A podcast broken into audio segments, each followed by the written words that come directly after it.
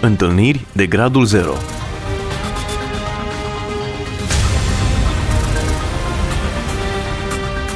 O emisiune realizată de Cristina Olariu.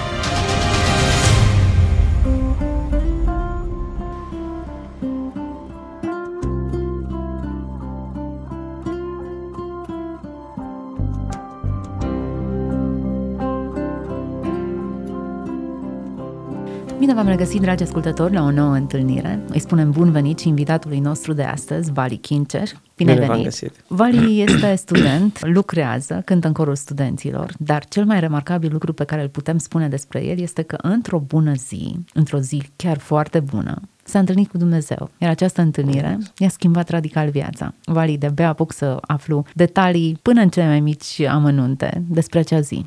Bun, de unde începem? Totul a început cu o mătușă și cu bunica. Ele sunt uh, niște femei foarte credincioase și mătușa mea s-a rugat pentru mine neîncetat. E un mare sprijin. Cred că ei și familie, în principiu, le datorez tare mult că s-au rugat pentru mine în continuare și uh, Domnul nu m-a lăsat așa de izbeliște datorită rugăciunilor lor. Când eram mic, mergeam cu ei foarte mult la, la biserică, la adunare și uh, mătușa spune că vorbeam așa cu foc și cu pasiune din, din Biblie și zicea tot timpul că, na, Vali când o să fie mare, o să fie pastor. Un lucru remarcabil pe care l-am trăit atunci a fost un vis, când uh, Domnul mi-a arătat uh, vremurile din urmă. În visul ăsta meu aveam, cred că vreo 5 ani, 4-5 ani, era mireasa Domnului Isus. În Tu, băiat, erai mireasă. da, toți eram mirese. Eram într-un fel de peșteră de cristal albastru cu alb, cu o mulțime de nuanțe, așa de frumos era și toți îmbrăcați într-un alb lucitor. Domnul Isus era în uh, fața noastră și m-a chemat atunci pe nume și mi-a zis vreau să mergem în lume și să vezi dacă mai vrea cineva să vină cu noi. Într-un fel sau altul, încă nu știu cum să interpretez visul ăla,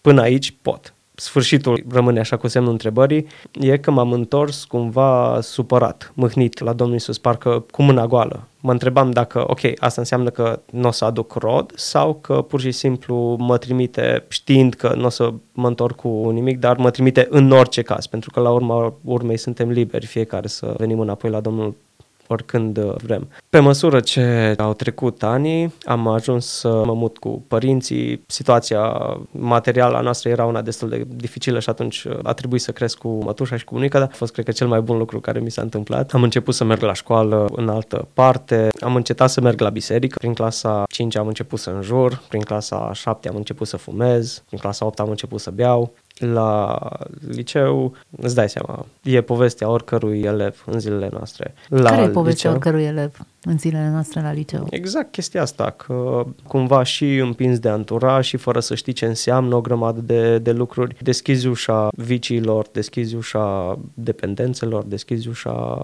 multor Mai exact? lucruri benefice. Cum ziceam, țigări, alcool, chiar droguri, de cele mai multe ori. Ai fi surprinsă cât de mulți elevi se droghează în baia școlii, lângă profesori, care ori nu știu, ori nu le pasă. Ai fi surprinsă. Și nu doar droguri, o grămadă, o grămadă de chestii, sex, tot, tot, tot, tot, tot, tot, tot. tot. În școlile noastre din România. Nu există Și în nicio șco- posibilitate de a fi stopate sau controlate fenomenele astea? Probabil că este. N-am apucat încă să mă gândesc, dar mai mult ca sigur este. Dumnezeu nu cred că stă nepăsător, ci cred că doar așteaptă să ceară cineva și lucrul ăsta. În toate... Îmi place că ai spus lucrul ăsta. În toate liceele se întâmplă sau doar în cele mai de ochiate, să zic așa? În Arad am fost într-unul din liceele de top. Top 10 în România.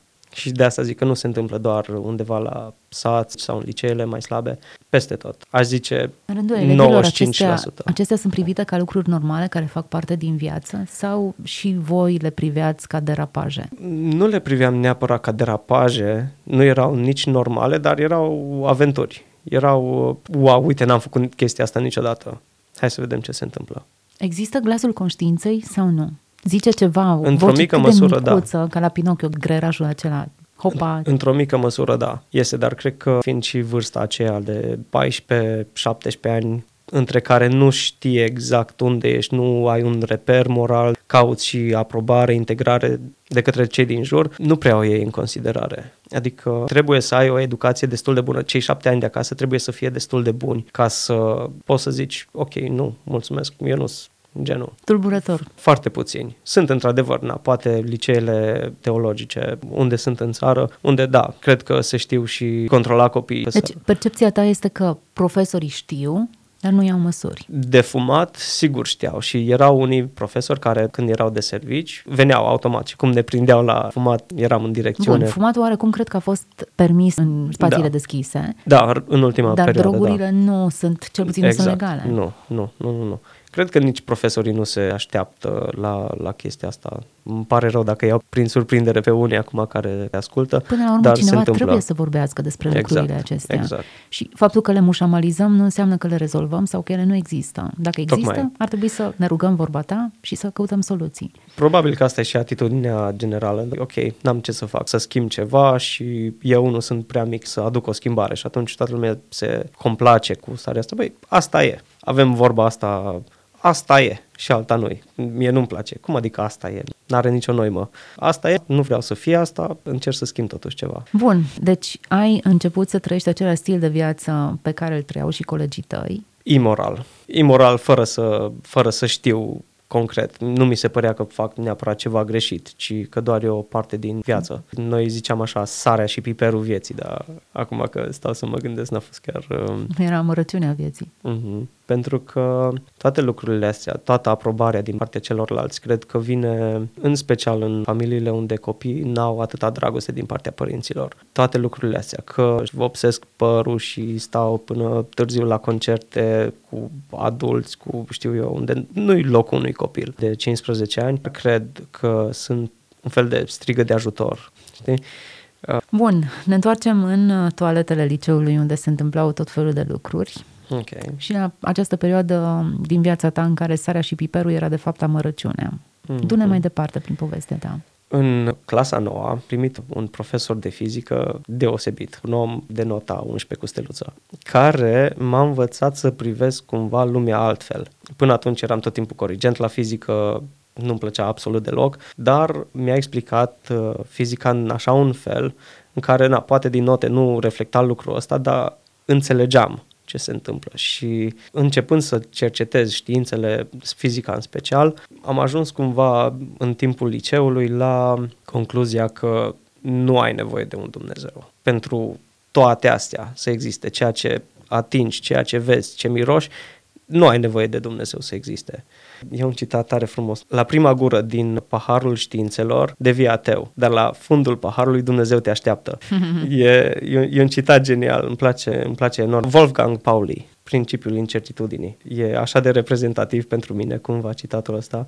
M-am trezit în momentele în care familia mă chema înapoi la biserică, înapoi la Dumnezeu. Îmi zicea, măi, pocăiește-te, nu vezi ce faci, nu vezi unde ajungi. Eu ziceam, da, nu cred că există Dumnezeu și dacă există, ăsta e un mod în care Dumnezeu chiar m-a ascultat și s-a ținut de promisiune, ziceam eu, dacă există Dumnezeu, deși nu cred, uh, o să lucreze el într-un fel sau altul încât uh, să înțeleg clar și fără echivoc exact uh, care e planul lui, ce vrea eu să fiu, uh, toate cele. Eu nu mai îmi păsa de partea asta spirituală. N-am știut atunci ce ceream, practic, ceea ce îl provocam pe Dumnezeu să facă, dar uh, în timp uh, au fost niște momente tulburătoare în sensul bun, în care n-am, n-am știut de unde să mă culeg, dar uh, Domnul a fost bun și chiar și momentele alea au fost cu mine. În clasa 12 am hotărât să vin mai departe la Timișoara, la facultate, să studiez tot așa fizica. În anul 2 am avut așa o, o introducere formală, să zic așa,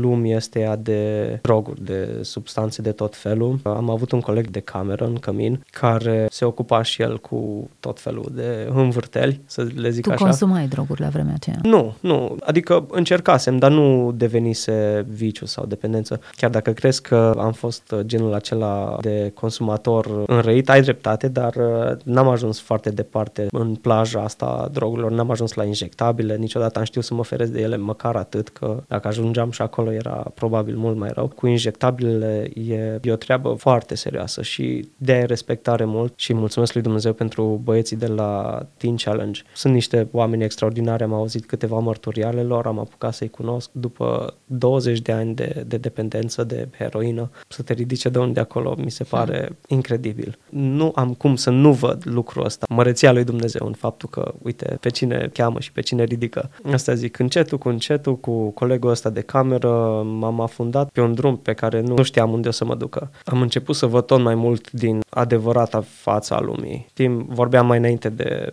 politică și câte și câte se întâmplă, sistemul economic, cum e condus sau cel puțin în principiu cum funcționează economia, războaiele, tot, tot, tot, tot, tot. Și vedeam în special ce m-a deranjat cel mai mult, falsitatea oamenilor care duc mai departe niște învățături, vestea unui Dumnezeu plin de dragoste, plin de milă, plin de compasiune pentru noi toți și zidim biserici monumentale, dar oameni mor de foame lângă noi. Cum trăiești ceea ce predici? Am început așa un oarecare tren al gândirii, am zis, nu, eu vreau să fac ceva în privința asta. Chiar dacă mi s-a părut că pot face ceva, am zis, mai ok, uite, încerc prin fizică. Am ajuns cumva să înțeleg, chiar dacă nu din prisma lui Dumnezeu, că lucrurile nu se întâmplă aleator, ci au toate un motiv. Și am Asta zis, a fost un ok. raționament logic pe care l-ai avut sau Da, mai da, multe da, da. lucruri ți-au întâmplat? am ajuns așa puțin câte puțin să înțeleg lucrul ăsta. Aveam potențial, pe atunci aveam potențial să fac ceva în fizică și am zis că poate, poate reușesc să iau un premiu Nobel și atunci în astrofizică. Ce susțin. Da, Ai, da, da, bravo. da. Dacă tot visezi, măcar să visezi Mi frumos. se pare corect?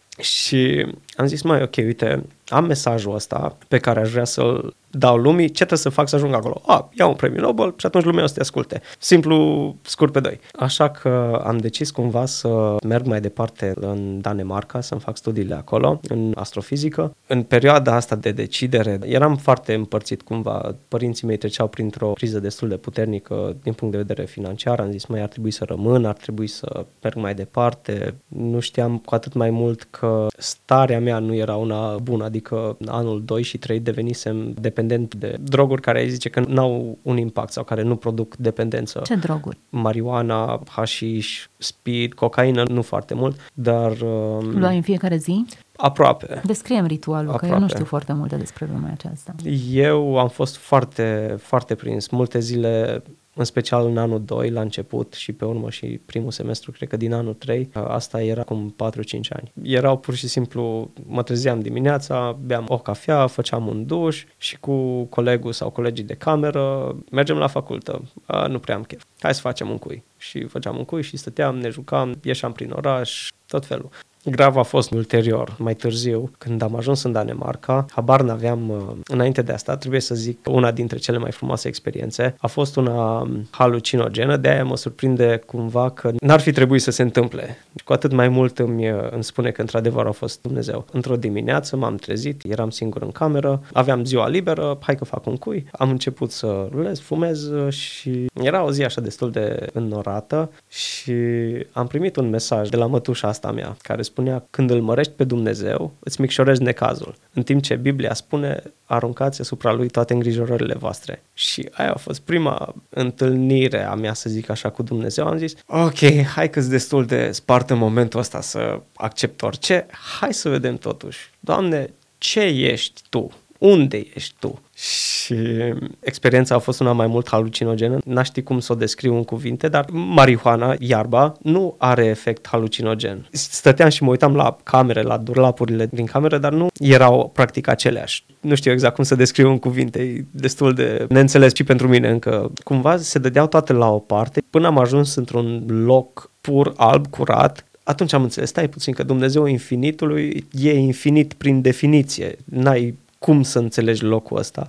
Și în momentul acela mi-am revenit în uh, camera asta de cămin și nu știu cum lucea soarele printre nori, dar au intrat niște raze în camera asta de cămin și se vedea luminos conturul unui om, fățișare, n-aș ști exact cum să descriu, și așa foarte calm, fără nicio grabă, am întrebat că cine ești. N-are nicio logică, știi? Deci chiar și pentru mine, acum și la fel și atunci, sfida orice raționament. Da. Și am început să vorbesc cu el, nu mi-amintesc ce. Ți-a răspuns? Mi-a răspuns la fiecare întrebare. Ce mi-a ți-a pus... zis? Nu mi-amintesc. Nu cred. Nu mi-amintesc, absolut deloc. La nu întrebarea mi-amintesc cine nimic. ești, nu ți amintești ce ți-a Știu, zis? știu că asta am- a fost prima întrebare, dar nu mi-amintesc. A fost, nu știu, am stat undeva la probabil 20 de minute, jumătate de oră cu el, dar nu mi-amintesc nimic. Și am zis, ok, îs prea spart, încep să văd chestii, n-are nicio Important să mă culc, mă trezesc și regândesc toată situația.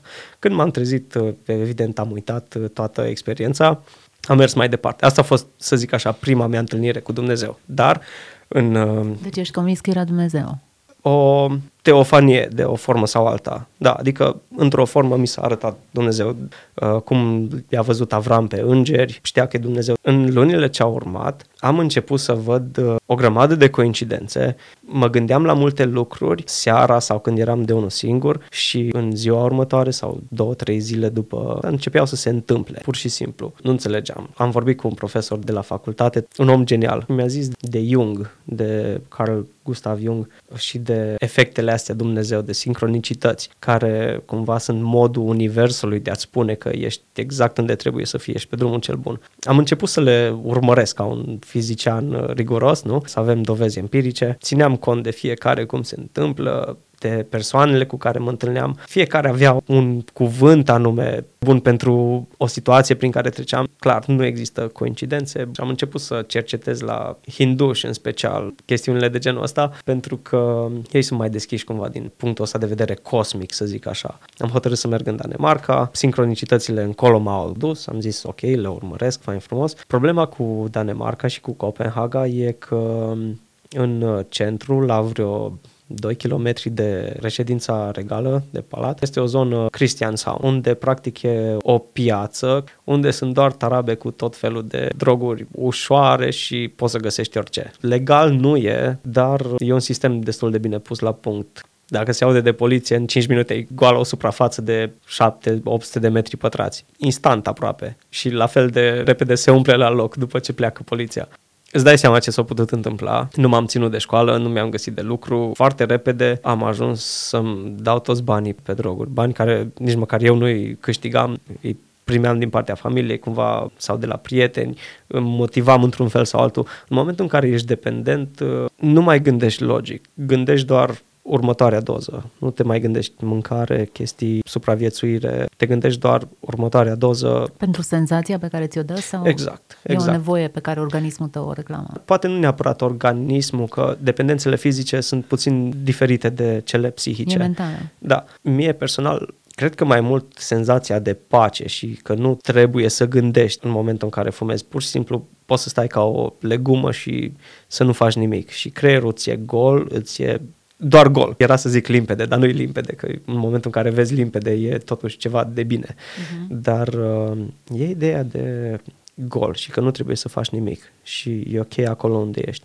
Și asta pentru un tânăr cu o grămadă de întrebări care nu știe ce se întâmplă în jurul lui, care nu știe ce vrea să facă și totuși încearcă să schimbe lumea, nu e un lucru foarte bun. Într-un final am ajuns chiar până în punctul în care să-mi dau ultimii bani pe următoarea doză, dar știam că nu mi-ajung de următoarea masă și mă complăceam în ideea în care, ok, mor, asta e, o să mor de foame, nu-i stres. M-am resemnat, pur și simplu. Am început să mă urăsc, să mă detest, când mi-am dat seama că sunt dependent, însă oricum aș face lumii un bine, de ce încă o gură de hrănit. Au început foarte mult mustrările de conștiință, că uite ce le faci părinților tăi, uite ce îi faci surorii tale, oameni cu greșeli, dar oameni harnici care m-au iubit și m-au sprijinit așa de mult. În momentul în care am realizat uh, gesturile lor, m-a smerit foarte mult și experiența asta, dar și în special ei să știe că pruncul Ei are o știau? problemă. Știau că fumez, nu cred că știau că consumam droguri, dar știau că nu sunt cel mai cuminte copil de pe pământ. A fost tare interesant în momentul în care am ajuns la o biserică în Danemarca, la o biserică de români, ca să pot să încep să lucrez, să îmi fac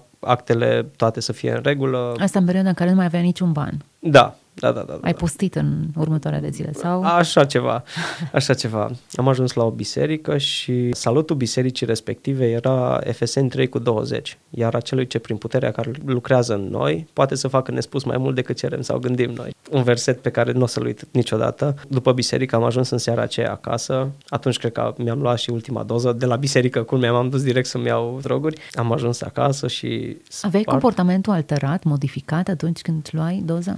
Nu aveam niciun comportament. Vorbeai prostii? Da, dar de-aia preferam tot timpul să fumez uh, Singur. Sau, da, sau să mă droghez singur, că nu... Să nu te faci de râs. Exact, exact. am zis, ok, gata, am ajuns acasă și în momentul în care am realizat ce am făcut, așa m-a lovit o rușine și nu știu, cu versetul ăla în, în față, aveam o Biblie, am început să plâng, zic, Doamne, ce am făcut? Ce am făcut? Să nu mai povestesc de o carte care a fost uh, așa o binecuvântare pentru mine.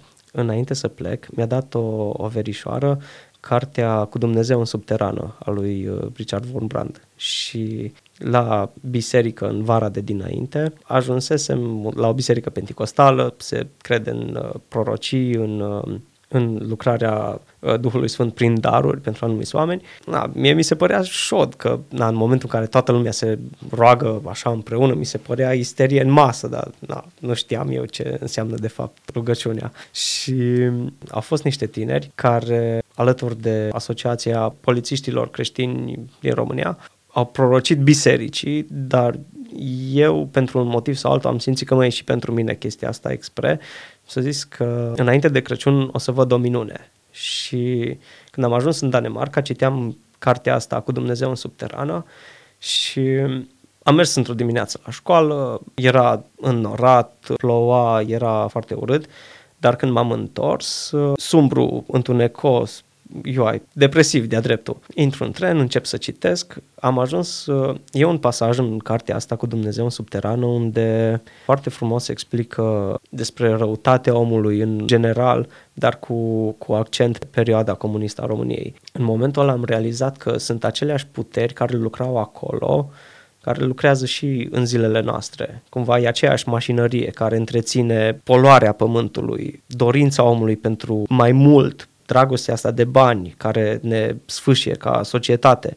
Vedeam în fața ochilor așa o mașinărie bine pusă la punct încât n-ai cum ca un singur om să schimbi așa ceva. Și cel mai frumos lucru a fost în momentul în care, zice Wunbrand în continuare a pasajului, rău este comparat cu un balaur cu șapte capete, în timp ce Duhul Sfânt apare ca un porumbel. M-am pus cu capul pe geam, mă uitam la luminile ce treceau deasupra mea, am început, nu știu, să mă rog dar am zis, Doamne, nu știu ce ești, nu știu cine ești, habar n-am, eu n-am cum să schimb lumea, n-am cum. Și în secunda 2 a ieșit trenul din tunel, deasupra mea era un cer albastru, frumos, senin, cu un singur nor uriaș, acum poate nu o să mă crezi, dar era un singur nor uriaș, alb, curat, în forma unui porumbel, dar la se vedea claritatea porumbelului lui, ai vedeam ghearele, tot, tot, tot, tot, tot, tot. Dar în momentul ăla, îți zic sincer, m-a cuprins o prezență, nu știu, ca și îmbrățișarea unui tată, mai mult decât partea fizică, e ceea ce simți când te îmbrățișează tatăl tău. O simțeam peste tot în jurul meu și am început să plâng efectiv de bucurie și o voce îmi zicea, stai liniștit, văd unde ești, știu că vrei să lucrezi, o să te și conduc acolo, doar ai răbdare. Am început să plâng în hohote și de veselie, se uita lumea la mine în tren ca la, ok, de unde vine ciudatul ăsta? Serios, plângeai în hohote în tren acolo? Serios, na, nici, nici eu nu înțelegeam ce se întâmplă, dar tocmai mi-a spus ceva că sunt exact unde trebuie să fiu. Într-un final, când am realizat că mai ok, nu merge Danemarca, am hotărât să vin înapoi în țară, Asta era sfârșitul în noiembrie. Sora mea lucrează în Anglia. A zis, ok, uite, în ianuarie vii fain frumos aici la mine, îți strângi bani, te pui lucrezi și te mai pregătești odată pentru școală. Când am ajuns, mătușa asta m-a întrebat, uh, ok, acum cu Dumnezeu, ce ai trăit acolo? Te-ai convins? Am zis, nu știu ce este, dar Dumnezeu există. Și mi-a zis următoarea chestie aici, m-am cam grăbit într-adevăr. Știi ce spune Domnul Isus? Cine crede și se botează va fi mântuit. Și am zis, ok, prea devreme pentru botez acum, n-am cum. Și zice, măi, vezi că iarăși pleci, vrei să pleci așa? Și am zis, ok, uite, dacă Dumnezeu chiar vrea neapărat să fac și pasul ăsta, deși nu cred că o să fie vreun botez până atunci, dacă este, hai că mă botez, na, de dragul botezului, dar nu înțelegeam că, mai prima oară trebuie să vină schimbarea dinăuntru și nașterea din nou. În 23 ianuarie trebuia să plec. 6 ianuarie mă sună mătușa respectivă, zice, ai auzit? Zic, nu, ce să aud? Ce, este un frate la voi în biserică, na, care umblă cu polițiști, el nu-i botezat și are cancer, familia lui se roagă să ia botez, să se împace cu Dumnezeu înainte de să nu se știe cât mai are. Zice, du-te vezi. Zice că mi-ai, mi-ai promis că o să-l iei dacă este, mi-ai promis.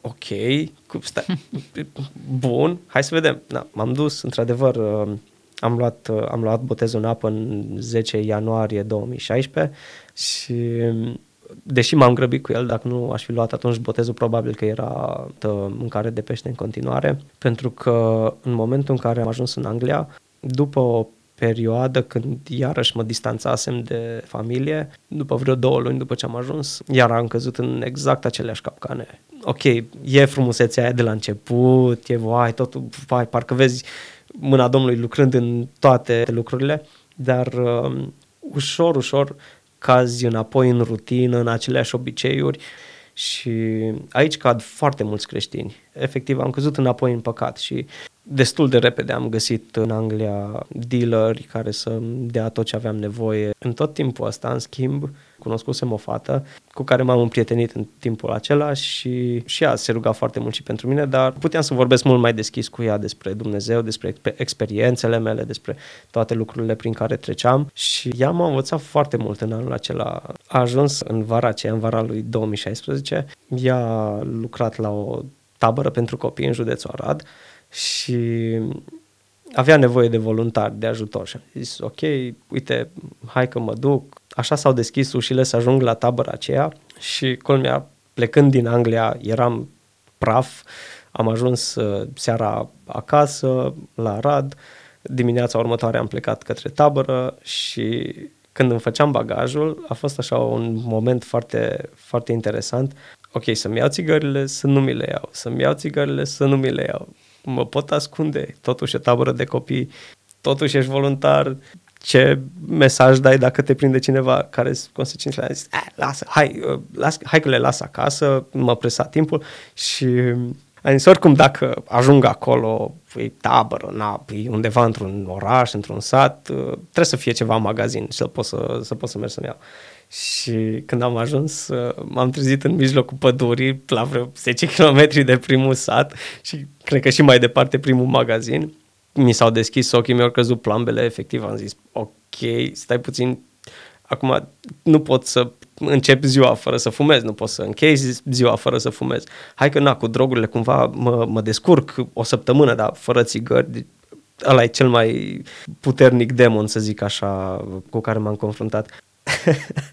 a fost așa de șod că așa de plină a fost săptămâna aia și atât am învățat și din lecțiile simple de copii, de zacheu sau știu eu, încât efectiv după săptămâna aia odată n-am simțit nevoia să fumez și când am ajuns acasă, știu că am luat atunci o țigară din pachetul ăla și am zis, na, dacă ăsta e momentul, ăsta e momentul și am aprins-o, parcă aveam nisip efectiv în gât. Și am zis, bun, mulțumesc frumos, nu mai îmi trebuie, am aruncat pachetul, tot. Într-adevăr, ulterior am mai avut lupte cu țigara, e obiceiul mai mult. Slavă Domnului, am uh, reușit să trec și peste. Acum, după tabăra respectivă, am ajuns înapoi în Anglia, nu știam ce s-a întâmplat cu mine, că nu mai vedeam lucrurile la fel, nu știam ce se întâmplă, nu știu. De ce nu mai simt nevoia asta să fumez? Că până acum nu trecea oră fără să fumez, fără să... Parcă toate versetele, parcă tot ce citeam, parcă tot ce auzisem despre Dumnezeu până în momentul ăla, în sfârșit avea logică. În sfârșit puteam să văd așa un fir narrativ clar uh, despre Dumnezeu Vechiului Testament versus Noul Testament, lege versus har, toate lucrurile astea au fost uh, și într-o după masă, din nou așa într-o vedenie, să zic așa, mă rugam, Doamne, vreau să înțeleg, nu înțeleg care e chestia asta cu cine sunt eu acum. Reacționam total altfel față de două săptămâni înainte. Până atunci înțelesesem doar partea de Dumnezeu Tatăl, să zic așa, și Dumnezeu Duhul Sfânt ca efecte și moduri în care lucrează. Până atunci mă loveam într-una de Isus. Unde intră el în toată ecuația asta? Eram într-un spațiu negru, unde se vedea un fir galben, portocaliu, roșiatic. Și mi-a zis Dumnezeu, asta e viața ta până acum. Toate alegerile tale te-au dus până aici. Eu acum te-am scăpat de tot, toate viciile, toate gândurile, toate supărările, toate poverile de pe capul tău pe care ți le-ai pus de unul singur, ca să înțelegi că eu sunt Dumnezeu și am lucrat pentru tine. De acum înainte ai două opțiuni.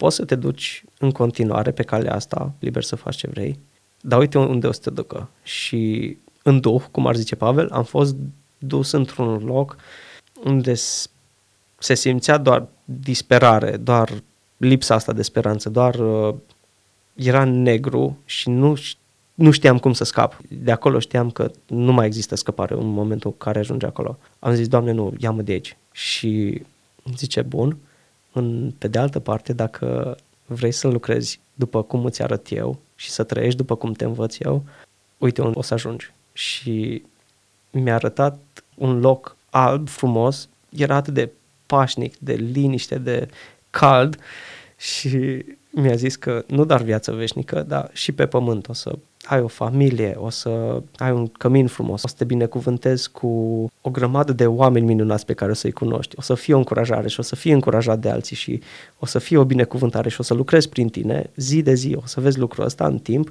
dar să alegi să mă urmezi.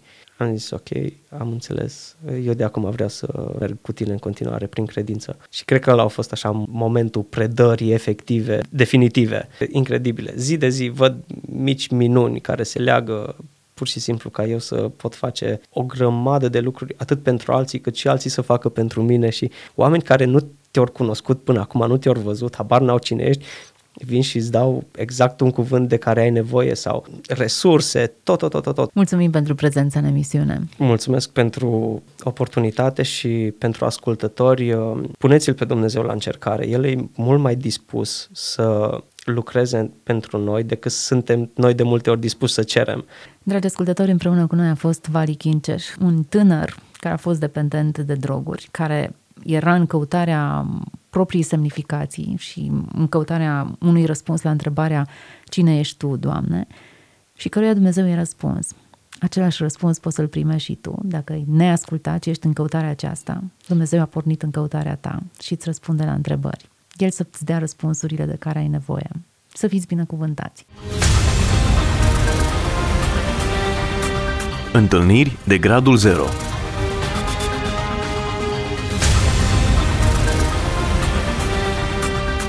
O emisiune realizată de Cristina Olariu.